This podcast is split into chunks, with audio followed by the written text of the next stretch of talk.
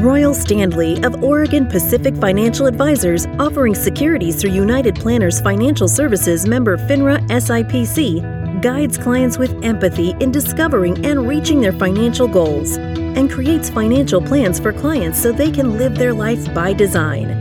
In these episodes, he relates his expert financial insights and discusses timely topics. Royal strives for excellence and has a passion for sharing his knowledge and supporting his community. Now, on to the show. Hello and welcome to Life by Design with Royal Standley of Oregon Pacific Financial Advisors. Royal, how are you today? I'm doing great. How are you doing, Eric? Fantastic. It's good to be back with you. I know that we're going to be uh, answering some pretty important questions today.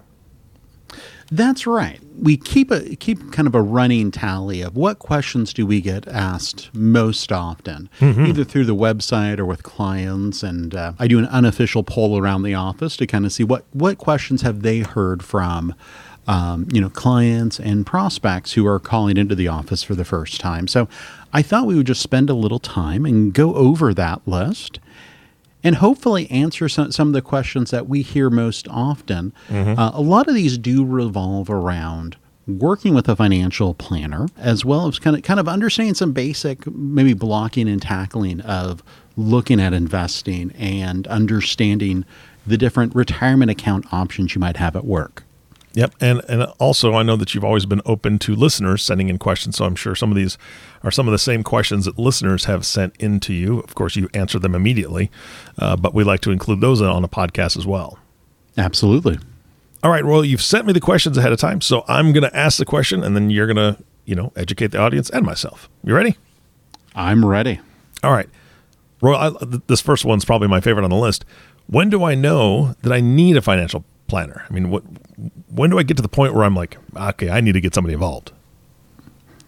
That is a great question. And it is unique, I think, for every person and their comfort level when looking at the financial choices they have in front of them. The interesting thing is, is as financial planners, you know, we study the entire life cycle of someone's financial life, all mm-hmm. the way from birth to death.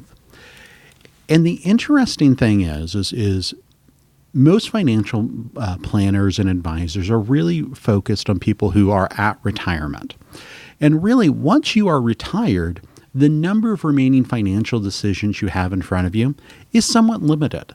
Um, there might be some things such as long term care, managing some taxes, your estate planning documents, but really, for the most part, it's really maintenance once you have reached retirement. For those that are in their 20s, if they look out over the course of the next, you know, 20, 30 years, they have so many different financial decisions that they may need help with along the way. Everything from how do I maximize my earning potential? Um, mm-hmm. Um, how do I buy that first house? Should I start investing in real estate? Am I taking advantage of the savings programs that my employer offers? Are there other things I need to know about? Uh, I might receive an inheritance. I might go through a divorce.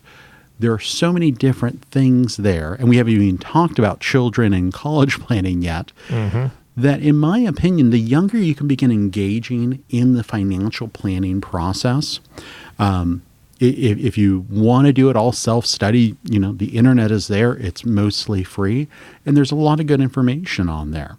You can go down that, that route and start educating yourself there. Personally, I think the better option is to find someone who is willing and wants to work and add value to people's lives early on there and help uh, them build that financial plan for them and start being that sounding board as they navigate all those financial decisions. I think really the time you should start sitting down with a financial planner is usually if you're you're out of college and you're starting that first job, it really doesn't hurt to start establishing that relationship. Just like you go out and you establish a relationship with a with a family doctor, you're not necessarily going in there because something major is going on. You're going in there to establish a relationship. And I think that's exactly how you should start looking at your relationship with your financial planner. Um, one of the statistics, one of the statistics I've seen recently is just looking at the difference between the net worths of someone working with a financial advisor versus those that don't.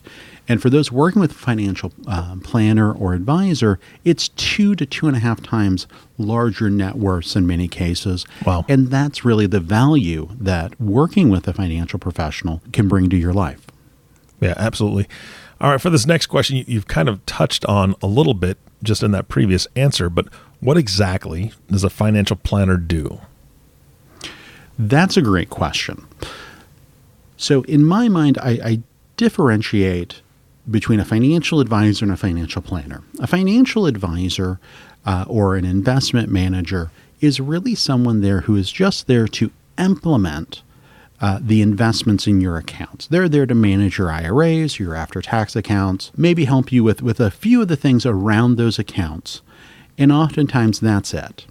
A financial planner uh, does all of that, but really a financial planner views their value as what else can I add to this client's life and this relationship between us to help improve things and really utilize the investments that we're managing as a tool, not necessarily the end result. I feel like financial planning is something we need a lot more of in this country.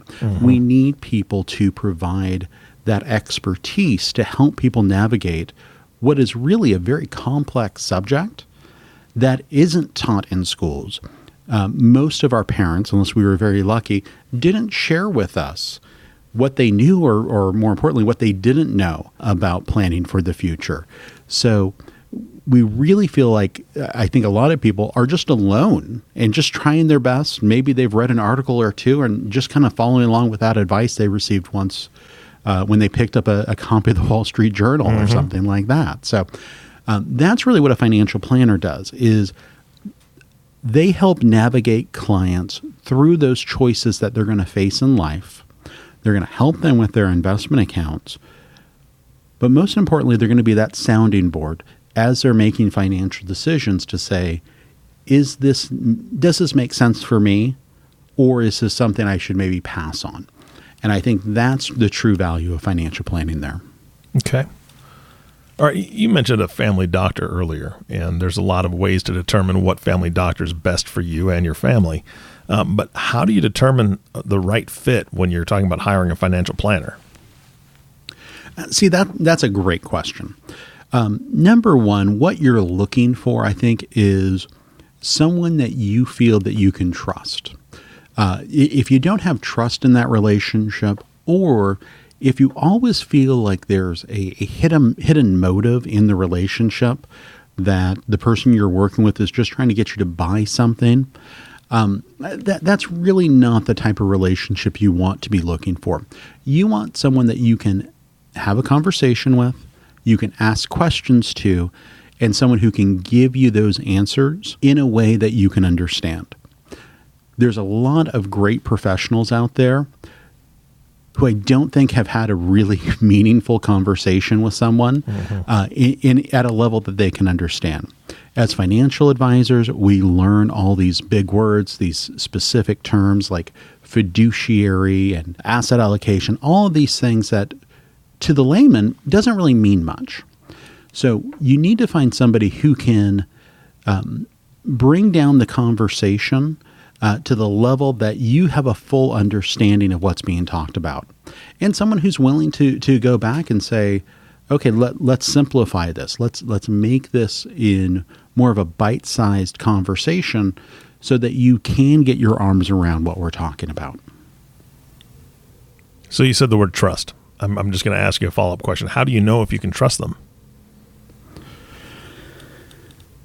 Well, that's a big question, isn't it? How do we know we can trust anyone? Um, the biggest thing I think, um, and, and this is maybe a little woo woo, but uh, I've never been been too concerned about going there. Is trust your gut. If if something doesn't feel right, listen to your gut. If something doesn't make sense to you, and there's not an effort to increase your understanding of it, look look for ways that someone is trying to build trust with you.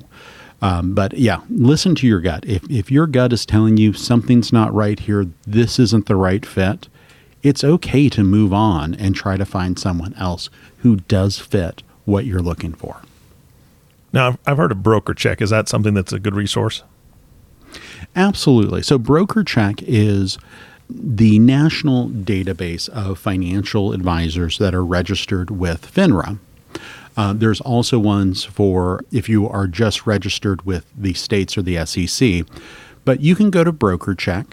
You can put in anyone who's involved in the financial industry and pull up their work history. You can take a look at uh, where they've worked, how long they've been in the business, and if there's any uh, complaints or any other tax or legal issues that they've been dealing with. Fantastic. That's, that's an a- excellent. What was that?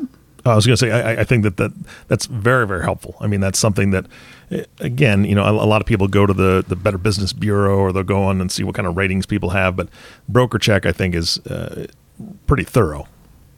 It is. It is. I mean, it really is our regulatory report that is publicly available. You can see what other other activities or businesses they're involved in. Um, so you really get a good picture of where this person has been, what their experience is, and what they're involved with. That's an excellent resource. Everyone should look at, at, at BrokerCheck just to verify that who they're working with, um, you know, has has the the experience that they're putting out that mm-hmm. they have. So, but but ultimately, I think it, it, it also comes down to making sure that you're you're feeling taken care of in that relationship. Got it. Now, I, I, know that advisors, some of them have minimums or what they call minimums. Do all financial advisors have minim- minimums? So, no, not all financial advisors have minimums. And when we say a minimum, usually the most common one we're seeing is a assets under management uh, minimum, meaning that certain financial advisors only want to talk to people with more than a million dollars or two mm-hmm. million dollars there's a lot of different ways that they can look at that. It might a minimum fee per year that they want to generate from their clients. So um, financial advisors all have a, a, different minimum. Some don't have a minimum at all. Um, others have a soft minimum. Uh, what a soft minimum is is they say they have a, a, a minimum, but they will take clients who are below that minimum if there was a referral of some kind or a, another business arrangement or relationship there. For us at OPFA, we don't have a, a minimum of any kind. But there's other factors that we use to determine whether or not someone will be the right type of client we want to bring into our practice we know that there's only so many uh, people we can serve. Mm-hmm. Uh, so we want to be very selective about the people that uh, we can serve. So, number one, we're really looking for a good personality fit in any of the clients that we agree to work with. So, if someone not not to be rude, comes ac- across as a jerk or treats our staff rude, uh, mm-hmm. uh, that's someone that we're going to decide not to work with.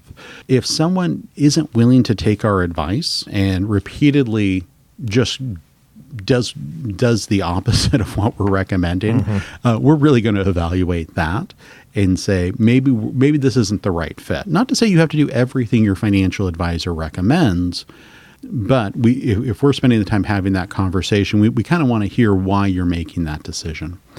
And then finally, um, you know, what we're looking to do with our clients is have lifelong relationships where we're providing tremendous value to our clients' lives. We, we really are looking for those clients where we can add a lot of value to their life as well as their family. So, that really is a determination for us uh, here at Oregon Pacific Financial Advisors on the types of clients we're looking for.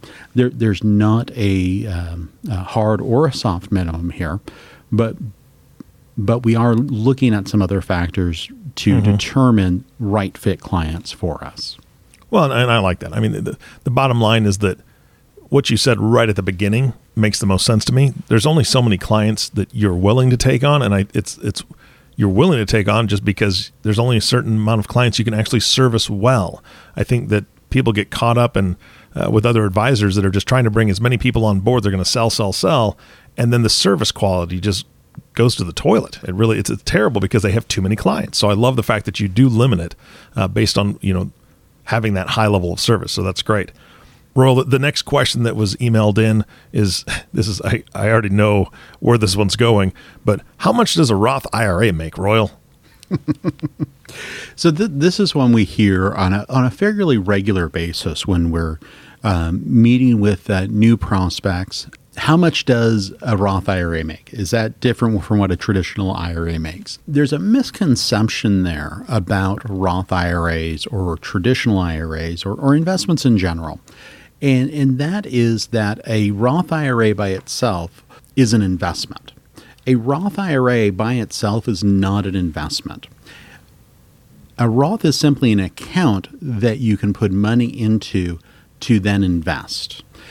And there are special tax rules around a Roth IRA, primarily that once you make a contribution into a Roth IRA, those dollars, as well as the investment gains on the Roth IRA, uh, are tax free as long as you're kind of following some very general rules there that you have it at least five years and that you're over the age of 59 and a half when you start taking distributions out that's that's really one of the biggest mis- mis- misconceptions I see, especially for people starting off. Getting confused between what is the investment portion that I'm doing versus what is the tax qualification of it. For instance, a traditional IRA is a tax deferred account, so you can defer taxes by putting money into it the money grows tax deferred and then when you get to retirement begin taking distributions that's when you're paying tax on it so it's a little bit of the opposite of the roth ira mm-hmm. the biggest thing too is any investment for the most and if we're talking about stocks or bonds or mutual funds etfs you can make inside of a roth ira you can also make that outside of a roth ira in a traditional individual or joint account so there's nothing special necessarily about the Roth wrapper that's put around the account beyond just the tax treatment of those investments. So can be a little confusing there, but just you know, for, for anyone who's new and, and starting the process of investing, just realize that the only thing special there is the tax treatment when you look at a Roth IRA or mm-hmm. a traditional IRA. Yep. And you've done a very thorough podcast on that before. I'm not sure what the number is, but when people go back to the library of podcasts you've done, they'll, they'll find a lot more info there. All right, Roy, the next person is asking this question What are the basics of retirement accounts? Now, that's a huge question. It, it is. We, we kind of touched on it there in the last answer. So, um, you know, first off, let's just talk about making an investment in an after tax um, environment, meaning that you're using money that you've already paid taxes on. Um, you know, we consider that a, an after-tax investment. And what's going to happen is, is each year you have to account for any interest that you earn or any capital gains that were generated in the account. Um, so you're paying a tax bill every year, generally, on those after tax accounts. You're basically paying your taxes as you go. For those just starting off, that's usually pretty tax uh, efficient because those gains, if you only have a few thousand dollars in an account, aren't going to be that large. Mm-hmm. But as you get into the hundreds of thousands of dollars, those those uh, interest that that you're earning as well as any capital gains that are being generated, those dollar amounts can get very large. So that's where we bring in a lot of tax management uh, around those accounts. Now, if you're looking specifically at retirement accounts, I really divide this into two different buckets. Number one, there's the tax deferred bucket, which is the traditional IRA or traditional 401k, simple IRA, traditional 403b plan. Those are all accounts that hold deferred income. What that means is that is income that you have never paid taxes on. You're deferring it into a retirement plan of some kind. Uh, you're investing that money. That money is hopefully growing over time. And then at retirement, you're pulling that money out and you are then paying taxes on that. So, whenever we look at those traditional uh, retirement accounts, we're always factoring in that there's a certain percentage of that account that is going to be owed in taxes. It all comes down to how much you pull out and is, is how much you're going to be taxed on in a given year. But we always know if you have a million dollar IRA, for instance, that anywhere from 20 to 30 to 40% of that, depending on your, your tax bracket, is going to be uh, owed in taxes when you take a distribution from that. On the other side of that, that ledger are the tax free accounts. Those are the Roth IRA, Roth 401k, Roth 403b. Um, all of those accounts, the income that gets deferred into those accounts, you've already paid taxes on. So once you make that deferral into a Roth, that money is now tax free from that point on and grows tax free. So, for instance, if you have someone with a million dollar Roth IRA um, and they take a distribution out, that is all tax free. That's the beauty of trying to get most of your savings over into a tax free account versus a tax deferred account. And where it really comes down to where it makes planning sense is where are you at in, in life? Uh, how much are you making? To really look at that to see where the biggest benefit is. If you're just starting off for, for most people, starting a Roth IRA really does make quite a bit of sense.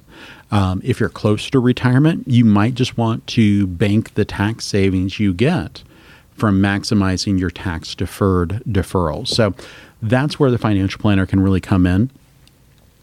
Look at the individual situation and answer those specific questions versus just using kind of um, roughly drawn guidelines uh, to say Roth's good, traditional's mm-hmm, bad, mm-hmm. or vice versa. Um, I think it really comes down to the individual situation, and that's where working with a financial planner uh, does make the most sense. Yeah. Well, this is going to be our last question. Um, and this is, again, I think this is where a lot of people sit when they first look at, okay, I've got some money. I, I need to do something for retirement. I need to save or I need to invest. So the question is, how do I make sense of where to save or where to invest? Great question. So we walk through some some steps initially to make sure that you're number one in a place where you can start investing. So the first thing we want to make sure of is that you have at least three months of savings in the bank. We want to make sure before we tie any money up in retirement accounts that you have that buffer so that if something happens, you don't have to turn to credit cards right away. We want to make sure that you have uh, that buffer in your savings account. We don't want that money invested. We want it liquid, available to you. So once, once you check off that box, then it's really looking at, well, what do you have available to you? So if you have an employer sponsored 401k plan, 403b, simple IRA, you want to make sure that you're getting the most out of that uh, account as possible, meaning that you want to make sure you're putting in enough at least to get the match that's being offered offered by the company. Some companies don't match at all, so that might change the calculus there. Especially for younger folks, we do like to see money go into those tax free accounts because the longer you have to make those deferrals, the larger the impact is on the compound interest that those accounts can earn. So, uh, especially for those those that are, let's say, under the age of 35 or 40, uh, Roths really do tend to make the most sense. Um, and then ultimately, I would say a lot of people just don't do not realize that they can start investing money outside of retirement accounts and honestly, it makes a lot of sense for a lot of people. Being able to put, let's say, 500 or $1,000 a month into an after tax account and start building wealth outside of retirement accounts mm-hmm. really is a fantastic strategy because it gives you ultimate flexibility of how you want to use those funds. So that's something that oftentimes people really get fixated on the retirement savings and don't realize that they can use an after tax account or, or non qualified account to begin saving and investing and have access to that money and not tie it to that 59 and a half year old uh, date that you have to reach before you can start accessing those funds. Got it. All right. As we wrap this podcast up today, um, I think kind of a general question that the, the listener may be asking themselves right now is given this information that you've given today, where do I go from here? So, from here, I would probably go back to that first question. When do I know that I need a financial planner? And hopefully, after we've gone through all of this this information, um, you have a pretty good sense of you know do I have more questions now, or or does all this make sense? Mm-hmm. Um, I'm going to say if you have more questions, have reach out, have a conversation with a financial planner. Um, we're happy to sit down with you. Um, and, and have that, that first appointment where we just get to know you and your situation and can kind of start painting a map of, of where you should be going from there based on where you tell us where you want to be down the road. So you can visit our website at opfa.com to schedule that first appointment with any of our advisors. Um, and that would be probably the, the best next step that you can take on your journey towards financial independence. Perfect. All right, Royal, thank you so much for your time today. My pleasure. And if you want to email Royal any other questions that came up either during this episode or from any other podcasts you've listened to, I know Royal and his team are very open to that. Royal, can you give your email address one more time? Yep, very simple. It's royal at opfa.com. Perfect. Thanks again, Royal. And of course, our last thank you goes to you, the listening audience. Thank you so much for tuning in and listening to the Life by Design podcast with Royal Standley. If you have not subscribed to the podcast yet, please click the subscribe now button below. This way, when Royal comes out with a new podcast, it'll show up directly on your listening device. This makes it really easy to share these podcasts with your friends and family. Again, thanks for listening today. For everyone at Oregon Pacific Financial Advisors, this is Eric Johnson reminding you to live your best day every day. And we'll see you next time. Thank you for listening to the Life by Design podcast. Click the subscribe button below to be notified when new episodes become available. The views expressed are those of the presenter and may not reflect the views of United Planners Financial Services. Material discussed is meant to provide general information and is not meant to be construed as specific investment, tax, or legal advice. Individual needs vary and require consideration of your unique objectives and financial situation. Always seek the advice of your financial advisor or other qualified financial service provider with any questions you may have regarding your investment planning. Advisory services offered through Oregon Pacific Financial Advisors, Inc. Securities offered through United Planners Financial Services of America, member FINRA and SIPC. Oregon Pacific Financial Advisors, Inc. and United Planners Financial Services are independent companies. Withdrawals from a traditional IRA prior to age 59 and a half will be subject to ordinary income tax and may also incur a 10% penalty unless an exception applies. Contributions to a Roth IRA are subject to income limitations. You may take non taxable withdrawals from a Roth IRA if you are at least 59 and a half and the account has been held at least five years. Otherwise, earnings withdrawn may be subject to ordinary income tax and a 10% penalty.